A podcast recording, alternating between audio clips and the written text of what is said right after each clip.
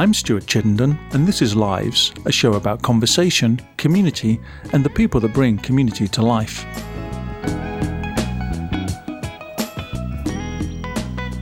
My guest today is Jacob Dahlke, the director of Nebraska Medicine's Office of Healthcare Ethics.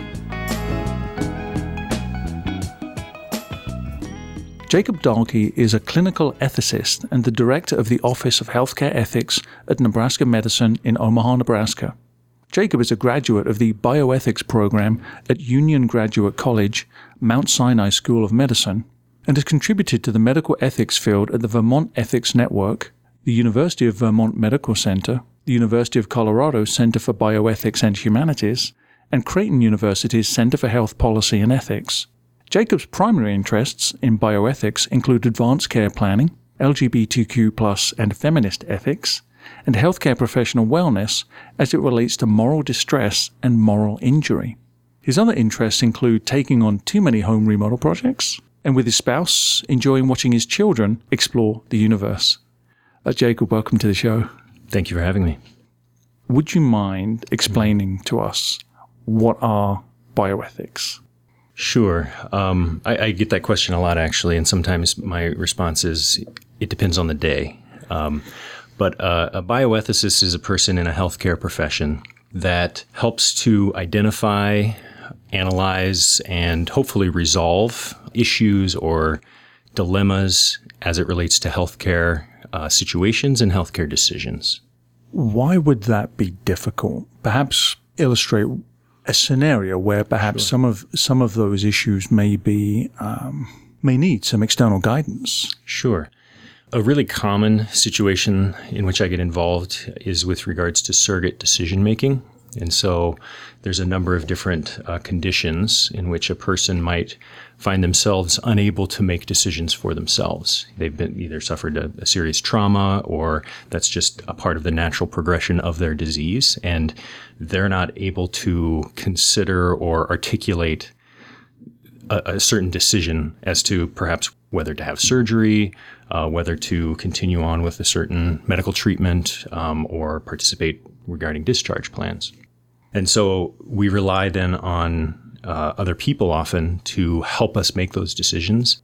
And things can get really complicated very quickly then because then we're dealing with multiple people and, and having to try to interpret what the patient's goals and values might have been, um, and yet using a translator, someone who knows them well, hopefully, and, and loves them and, and cares for them. But but there's often that that complicated relationship that they may have that potentially can at least um, make things more complicated. And we're not talking about the law here either, are we? Because the law, I'm not saying that ethics isn't doesn't have a role to play in law. Sure.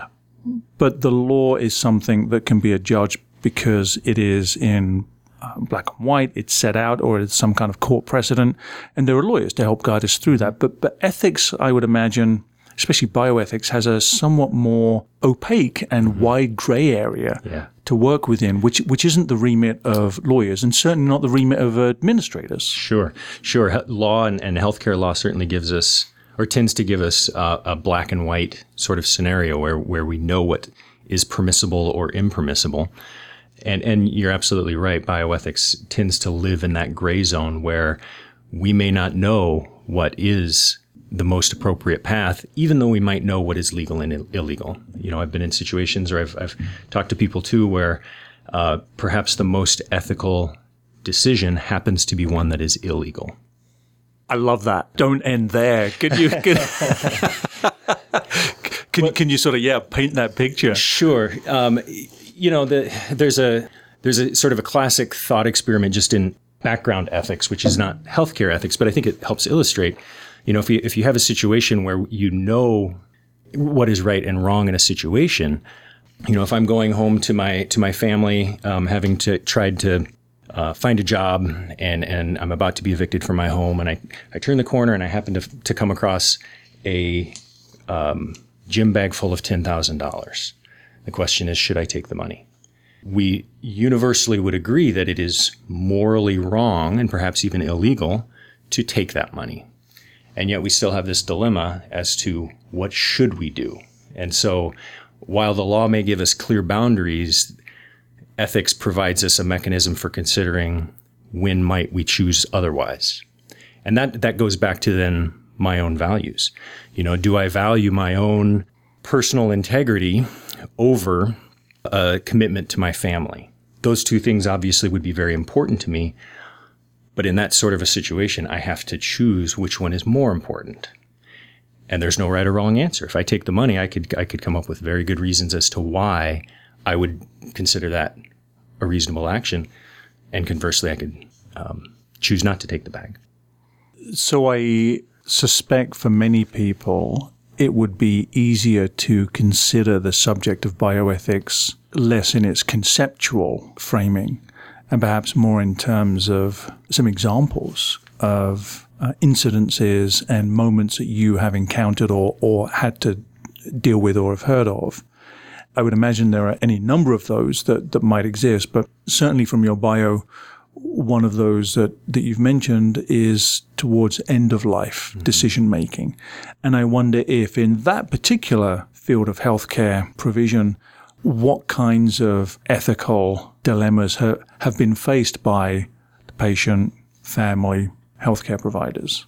Yeah, that's a really good question, and and it, it is a situation that we find ourselves in quite a bit. Um, there are a lot of times where we have many options for what we can provide for patients, whether that be a surgery, whether that be a, another round of chemotherapy, um, or, or, whether that be some other sort of intervention. And, and we use the term a lot, uh, life-sustaining medical treatments, and so those things would be things like uh, artificial nutrition, you know, a feeding tube into the stomach, um, mechanical ventilation.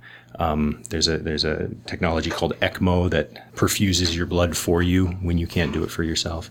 Those those are obviously life saving, albeit often temporary therapies. And then the challenge is how how long should we provide them? Because sometimes we can continue to provide them and they would work physiologically, but they may not help us achieve a certain goal.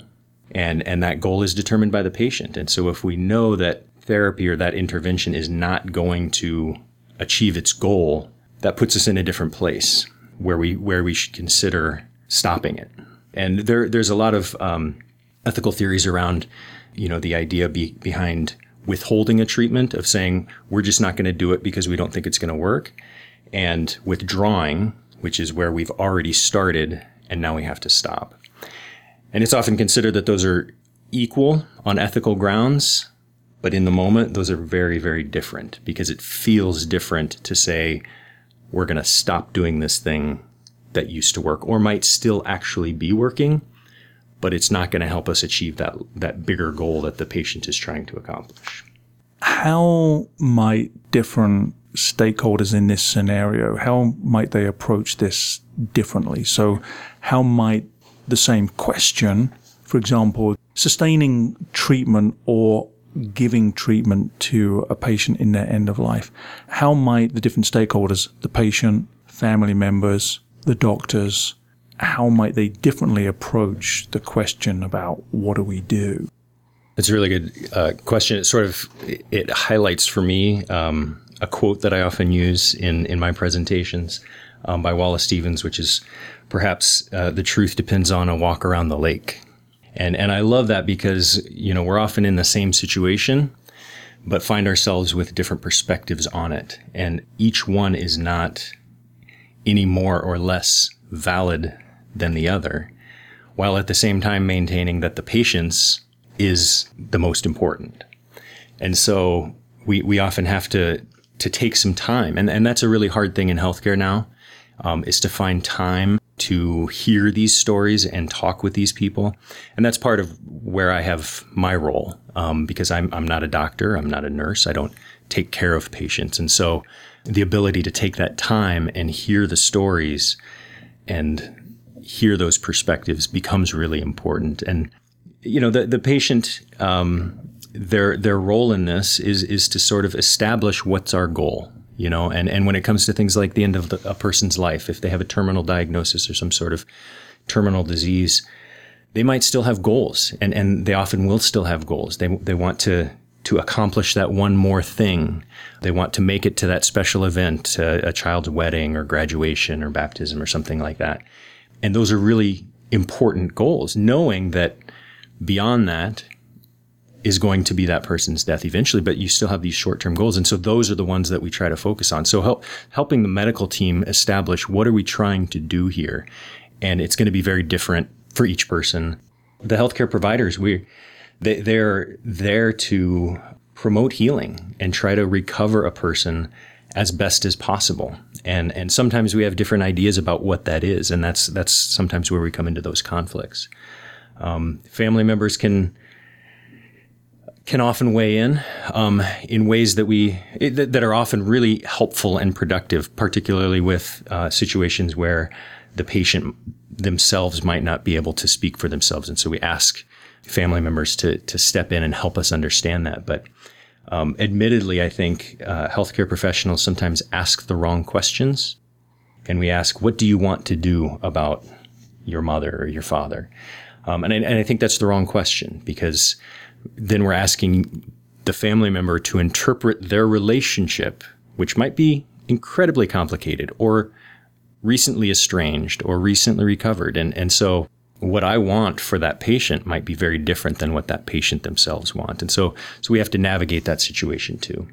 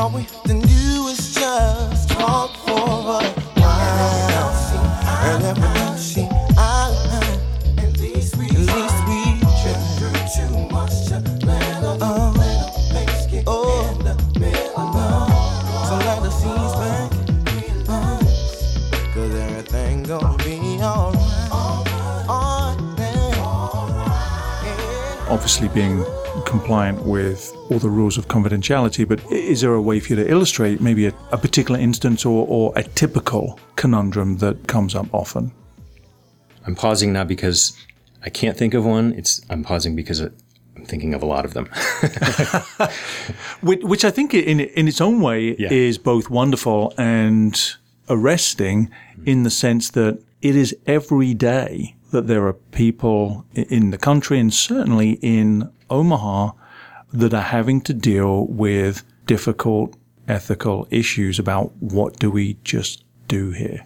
Yeah, I, I think I could probably provide you with a sort of a generalized situation as opposed to a specific one. You know, if we think of uh, a person who is otherwise healthy, you know, perhaps in the their mid 40s or, or, or early 50s or something like that, otherwise healthy, has some sort of a catastrophic injury, right? Whether it's a motor vehicle accident, perhaps an aneurysm or stroke or something like that. And they're able to, to get to the hospital in time. The medical teams do their job and, and they save that person's life. But the prognosis is that this person will be minimally conscious, um, if at all, and they will never regain any movement except for maybe a couple of fingers or, or a hand or the right side of their body. Never going to get out of bed again. That's a very um, radical change when we think of a person's quality of life. And so that can become particularly challenging to think about what's next for this person. And if that person has not thought about it beforehand, then we're even in a more complicated situation because it might be hard for even the family members to, to speak up and say, I don't know what he would want in this situation. And so then we have to go on what's called a best interests standard, which is not in and of itself bad, but it's sort of the least preferred standard that we use, which is what is best for this person. You know, we, we think about quality of life and, and how important it is to consider every person's life, regardless of they're able to contribute to society, for example. But at the same time, we, we have to ask ourselves, what would this person want and, and how much are we able to provide that in some sort of a meaningful way. And so that becomes a, a, potentially end of life situation. Or if not, we then we think about what what is this person's quality of life and how can we maximize it and is that good enough? Again, from your bio, you mentioned particular interest in certain clinical fields, LGBTQ plus, feminist ethics. I wonder if you might explain perhaps your interest in those particular domains and, and how bioethics might appear there. When I refer to feminist ethics, I think the, the primary focus of, of that sort of um, subfield within bioethics is, is a focus on amplifying voices in a situation that are that are otherwise hidden. And so one question that often comes up in, in that sort of a scenario is who is not at the table? Who is not being heard from in this situation? Sometimes it's the patient themselves right? But but trying to to think of scenarios not just what is the loudest voice in the room, perhaps, because um, that tends to dominate, but being able to take a break from that situation and say, what's not being heard here? Who who is being absent? Who's being left out? That sort of segues, I think, naturally into LGBTQ plus ethics and, and some of the issues that those individuals face in healthcare and the discrimination and biases that we have against them tend to manifest themselves more in healthcare. And so it's it's more a, a sense of duty, I think, to make sure that we are listening to all of those voices. Are there clinical issues that might be specific to to that particular field, either um, LGBTQ plus or that feminist lens? I think uh, the best example I, I can think of is, is the basic discrimination that, for example, transgender patients face. Um, they have a complicated relationship often with healthcare providers, and and we tend to make that worse. It's important that we approach them as individuals with individual needs, and, and we often will take our own biases or assumptions about what it's like and just project onto that without, again, taking into account the story behind it taking a walk around that lake and, and considering what their views are and what are their goals and what, what are they trying to accomplish with their lives. And, um, you know, sometimes those questions uh, manifest in reproductive considerations and how do we think about that and how, how ought we think about that to, to help them promote their own goals. It must be incredibly difficult to be in this gray area. I also wonder the degree to which you are not only balancing the voices in the room, but maybe being responsive to the ethics of a broader society and the degree to which social norms from outside the clinical facility might might be relevant here. Maybe it's religious beliefs. Maybe um, maybe it's abortion and the ethics of abortion, and, and not necessarily get into the, the politics or necessarily the faith based view of that. But um, those views or ethical standards of society at large, mm-hmm. But how you have to maybe hold those in balance with the ethical situation that sits in the in the clinical facility. Yeah, really, that really highlights sort of different levels of of ethics. You know, we we often talk about the individual relationship between a, a physician, for example, and the patient, and how that dynamic originates and how it operates. But that's just one level. That's that's the most individualized level. Then we also have you know a higher level of the interactions between the healthcare organization, you know, between the hospital and how they treat their patients and how they treat their physicians, for example. And then we have another layer on top of that, which is our region. You know, how do we think about um, an issue like abortion in a place like Nebraska? which might be different than how we think about it in the United States. And so, so there are multiple layers that might come into conflict with each other. And, and it is important. And part of my role is to help find clarity in those very obscure situations where those things might be in conflict with each other and the individuals in the situation might not see it. And so my my view is is often from a much broader place. I try to get as close to the situation as I can, um, but I lose my my objectivity and, and therefore my role in a healthcare situation if or when I get too close.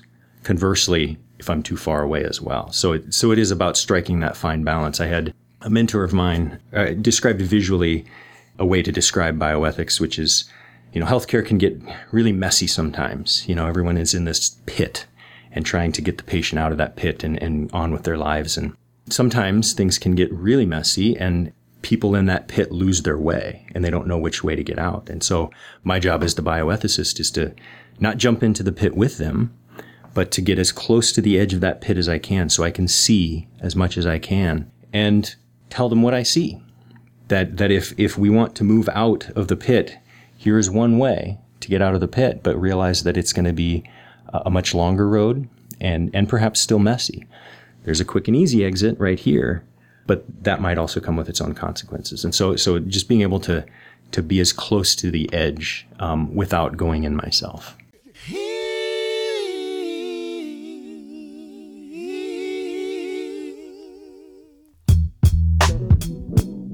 You are listening to Lives. We'll be back after the break. Let me tell you about it. Oh, yeah. I want to tell you about it. Let me tell you, I've been gone, gone so long. Just want to sing, sing my song. I know you've been hearing, hearing a lot of things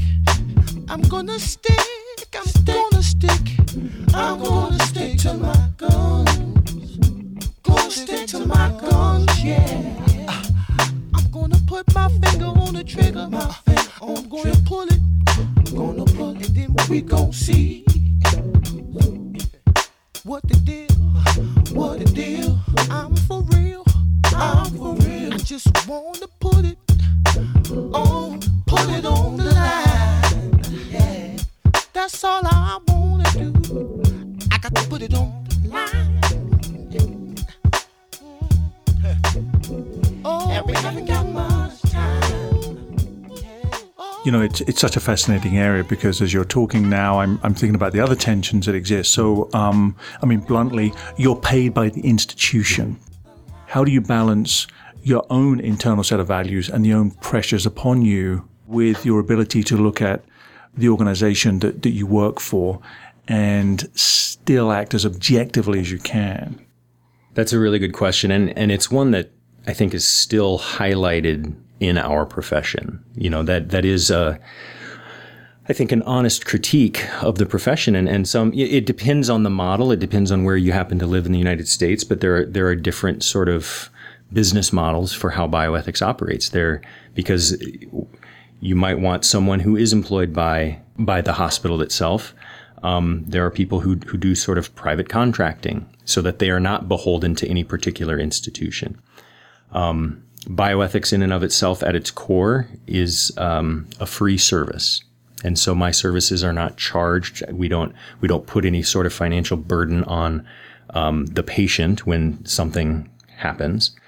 But you're absolutely right. There's there's a fine line to walk between considering myself an advocate for the organization, but at the same time, I'm not an advocate for the patient either. Um, I think it depends on the situation. I, I tend to describe to people that I have one foot on the healthcare provider side and I have one foot on the patient's side. And I don't necessarily like to choose one or the other. I don't tell people what to do. And so I think that helps me maintain my objectivity. I, I, I don't tell them what to do. I tell them what I see and I try to empower the people who are supposed to make the decision. I, I try to empower them to be able to make that decision and remove or reduce any barriers that might be in their way. That might be the organization that has the decision to make. And I want to be able to empower them to make a, a responsible and ethical decision whenever that's needed. That might be on the side of the patient as well. They might be the ones um, that need to make that decision. And so, again, part of my role is clarifying whose decision is it and how can we make sure that that decision is made by that entity or by that individual. It seems to me that part of your role boils down to, uh, can be reduced down to the, the, the, people in that pit that you described, and, and they could be any number of the stakeholders. Uh, patient, family members, m- maybe members of the community, certainly the healthcare providers. So there's that that level, but also uh, it seems to me there is maybe a systemic level too, perhaps with with the entire organization and how it holds itself ethically. And I don't know if that is within your remit. Do you feel or do you have an obligation to help create an ethical mm-hmm. culture at Nebraska Medicine, or, or is that a bioethicist role generally? I think it can be. Um, again, I think uh, my profession is still fairly individualized, depending on the institution, depending on the region. Um, it, it's a relatively new profession within the healthcare industry. And so we're sort of working that out. And I don't know if we'll ever come to a consensus, and that's okay. Um, but it really does depend on uh, the institution. Now, within my role as ethics director at Nebraska Medicine, part of my role is um, doing just that, like you said, and and that that realm is sort of uh, referred to as organizational ethics. And so, for example, at Nebraska Medicine, we have a an organizational code of ethics. Part of my role within Nebraska Medicine is to ensure that that is um, upheld to a certain level. And I have help. We have an ethics committee and I'm a part of that ethics committee, but but that's a multidisciplinary group, and and it's really distributed out through the entire organization, and part of their charge is to do that as well. One other role that's traditionally attributed to bioethicists is policy development and review, and so again, that's that's an opportunity for me to ask questions and review and, and again provide my sort of perspective and input on on question on, on policies that might have some sort of an ethical lens through which we need to look at them. We probably have been wrestling with ethical questions for millennia. Yet you've mentioned that bioethics is a new field. That has me wondering why. And is it, to hazard a guess before I give you a chance to answer, something to do with technology and perhaps the competence we have now around all things to do with health and well-being we're at a place where we can um, lengthen, uh, extend someone's life, or perhaps we're in a situation where someone may be clinically dead, but we can pull them back with an extreme measure. Why is bioethics a new field? I think we can blame the Nazis on this. Let's blame the Nazis. We can blame the Nazis. I, you know, the reason I say that is, um, you know, after World War II, there was the Nuremberg trials, and and out of that, you know, one of the results of, of, of those trials was sort of the sense that um, we should not do things to people without their informed consent, right? We, there, there's a certain right to bodily integrity um, that, that is just innate in all of us. And so, you know, when, when I talk about bioethics being a new field, um, we've certainly grappled with those questions since Hippocrates and, and before that even, right? Um, but it started to be formalized a little bit more just in recent times. Partly because of that, there was this oddly new sense of bodily integrity and, and self integrity. Um, but then, yes, technology, the ability for us to keep people alive in ways that wasn't possible prior to those inventions or, or improvements in technology. A great example is um, a story that's that it's known as the God Squad from Seattle in the 60s when the dialysis machines were invented. And so prior to the invention of the dialysis machine, if you were in end-stage disease, you were going to die. There was no way around that. Now all of a sudden we have dialysis machines where you are literally kept alive because of the technology in that machine.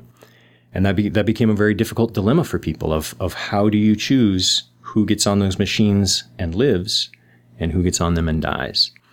And that situation in particular was, was elevated to the national scene and people started having national conversations around that. And, and that I think really is what spurned sort of the beginnings of saying, maybe we need to do this not just at that individual level between the physician and between their patient, but we have more of a social obligation to this and more of a social obligation to, to think about this in a more responsible way.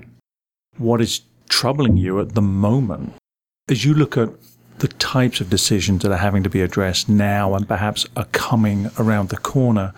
And the reason I ask is because you talk about dialysis and, and that almost seems quaint now the idea that that would be a problem. It's amazingly not. Still, it's still an issue. Ah, because it because it often provides a quality of life that people find intolerable. Not not always, but but that can be a, that can be an issue where.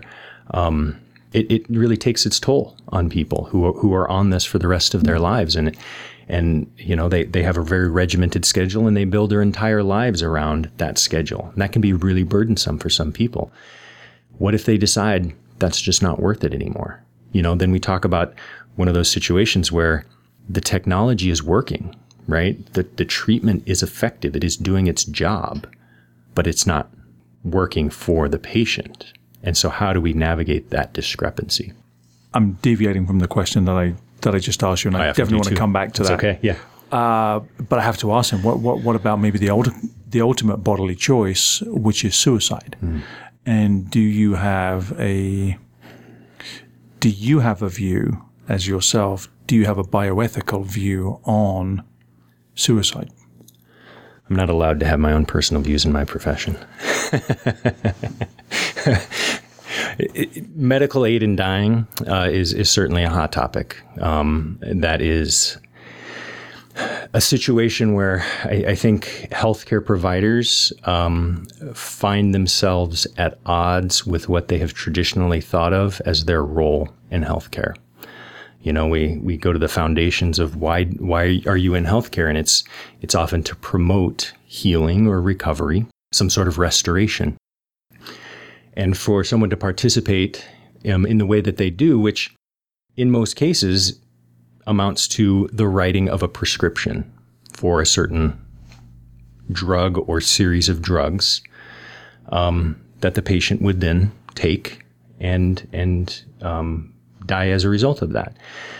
That that is a that's a new line that that people feel like some people feel like um, is too, a, a, step too far, and it's a it's a very controversial topic, and and it's one that um, certainly isn't going in a, going away anytime soon. And I think you know, particularly here in Nebraska, it's an issue that at some point um, we will probably have to have a more public discussion about because it's not going away.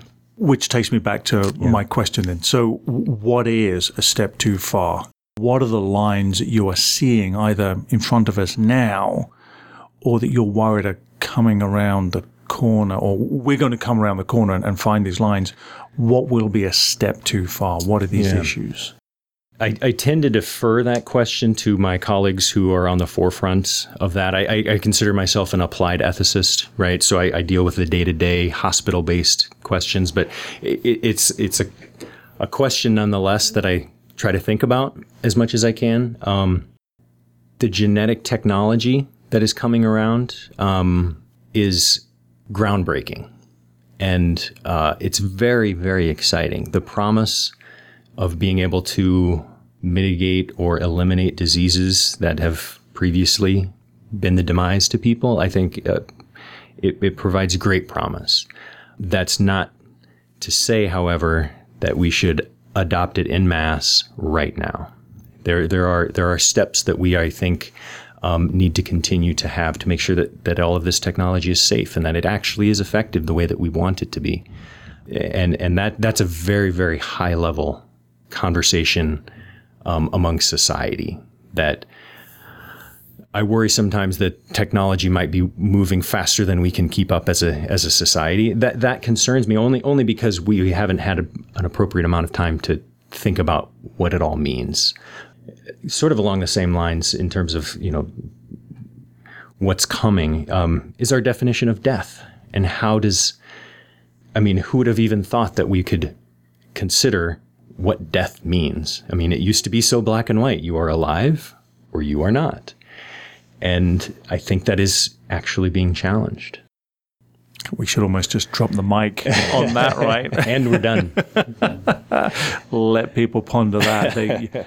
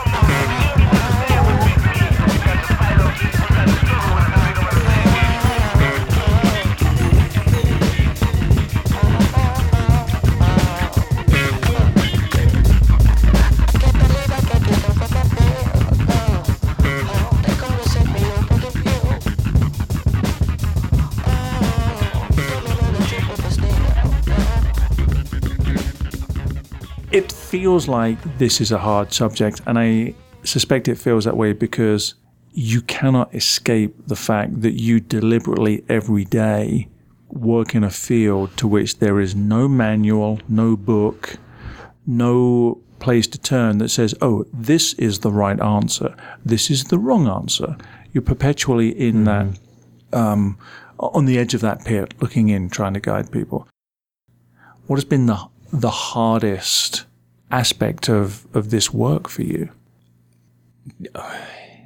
the the hardest for me um, has been being involved in situations um, in which the stakeholders remind me of the people that I love.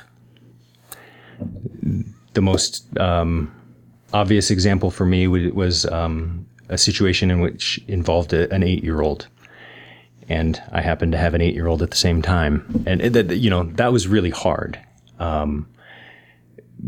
I got a little too close to that because because of the connection that I was able to see. Those are those are hard.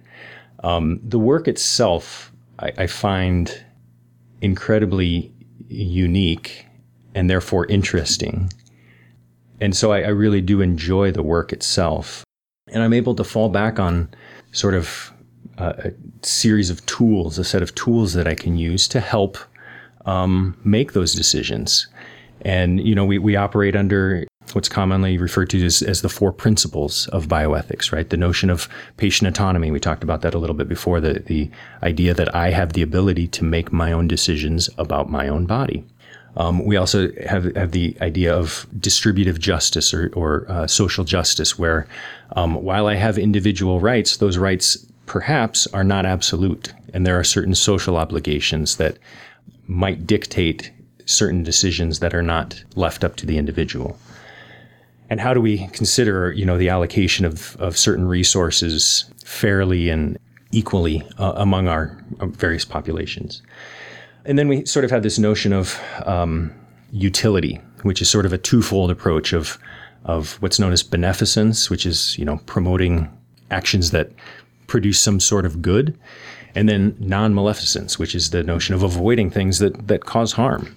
And so, how do we consider those two things? I often describe them as two sides of the same coin, right? Of of we want to do things that are good, and we want to avoid things that are bad. So, being able to use sort of the the four principles approach And then when it comes to, you know, medical decisions themselves, we, you know, we talk about uh, an individual's right to autonomy and their ability to make their own decisions based on the presumption that I have the ability to make my own decision.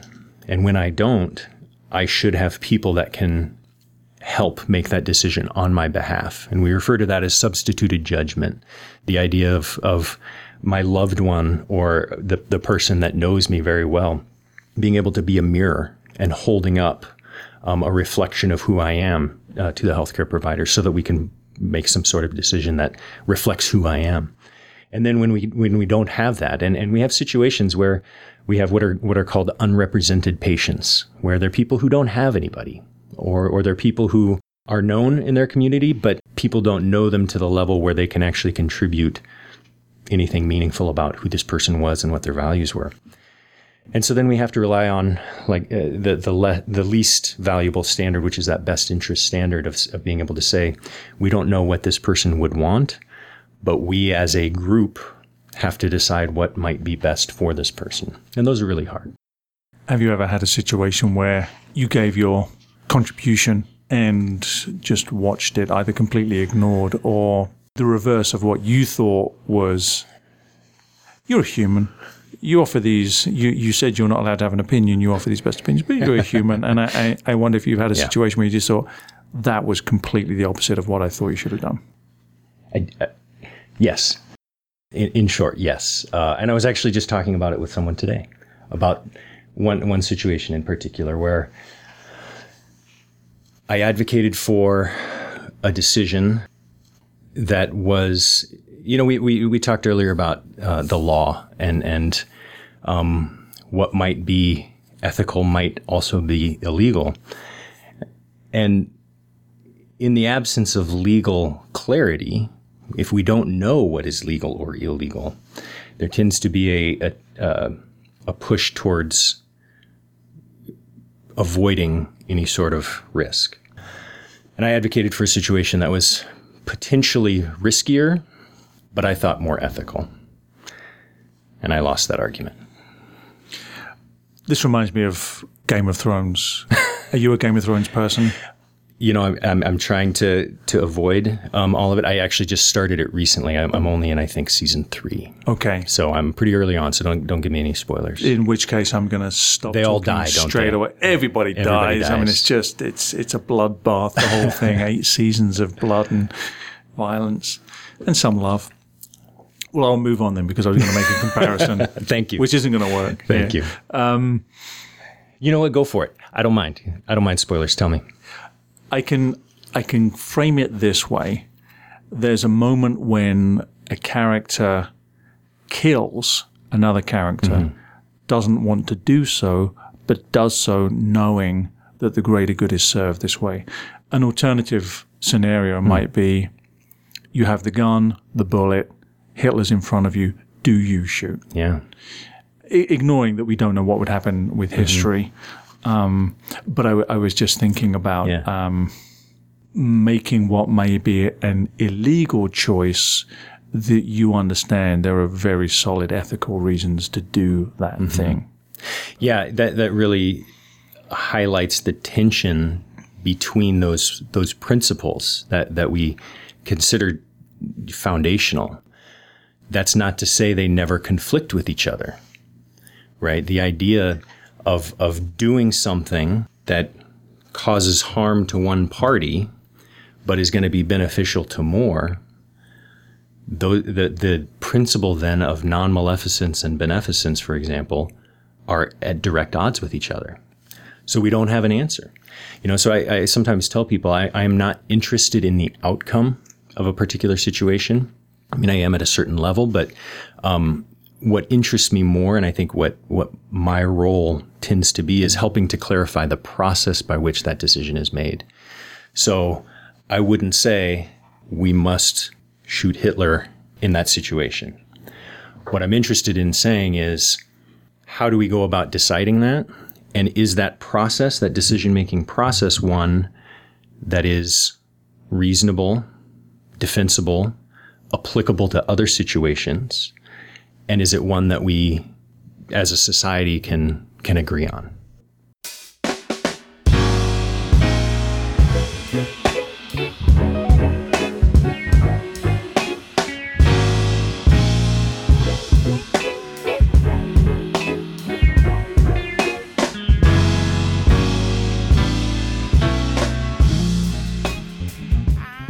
Would you have any recommendations for people listening in terms of how they may be attentive to making ethical decisions generally, but in particular, laying the groundwork for this process to be as ethically clear as possible Yeah. at the point in time that bioethics and the medical situation becomes such that ethics is an issue? Yeah.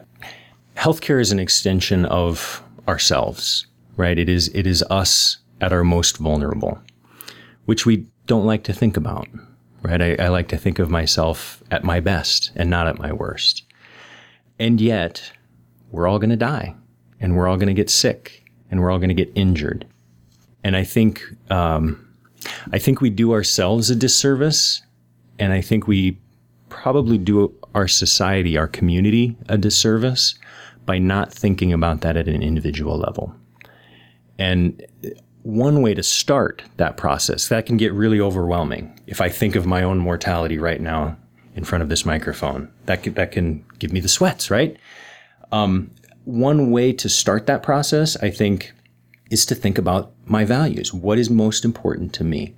That's not something that anybody can contest, right? That is my list. And it's important to me to have that as clearly delineated out as I can.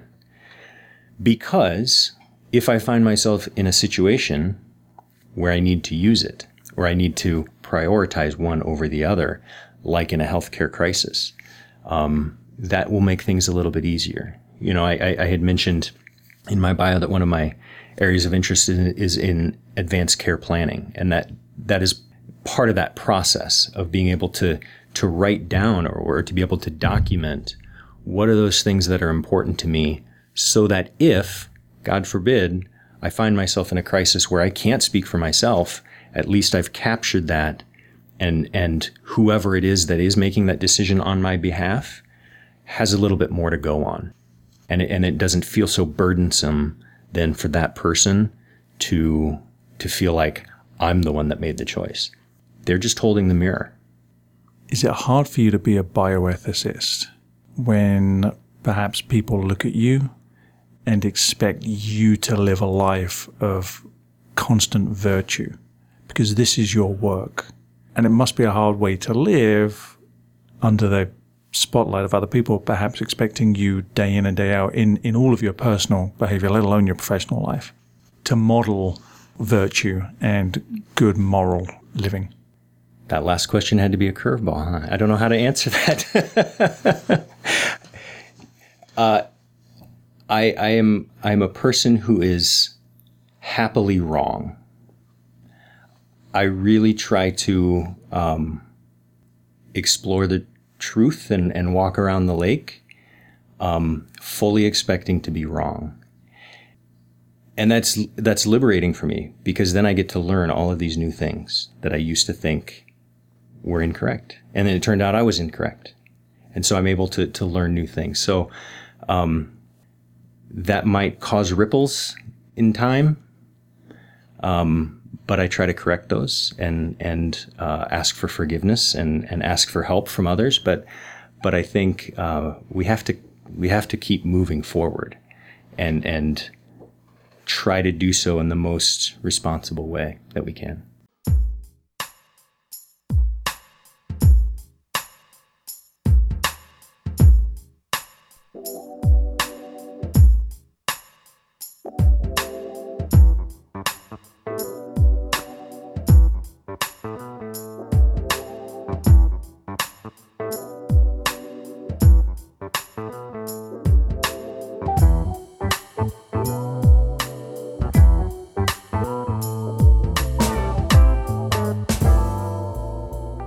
I've been in conversation with Jacob Dahlke, the director of Nebraska Medicine's Office of Healthcare Ethics. Jacob, thanks for being on the show. Thank you very much for asking me.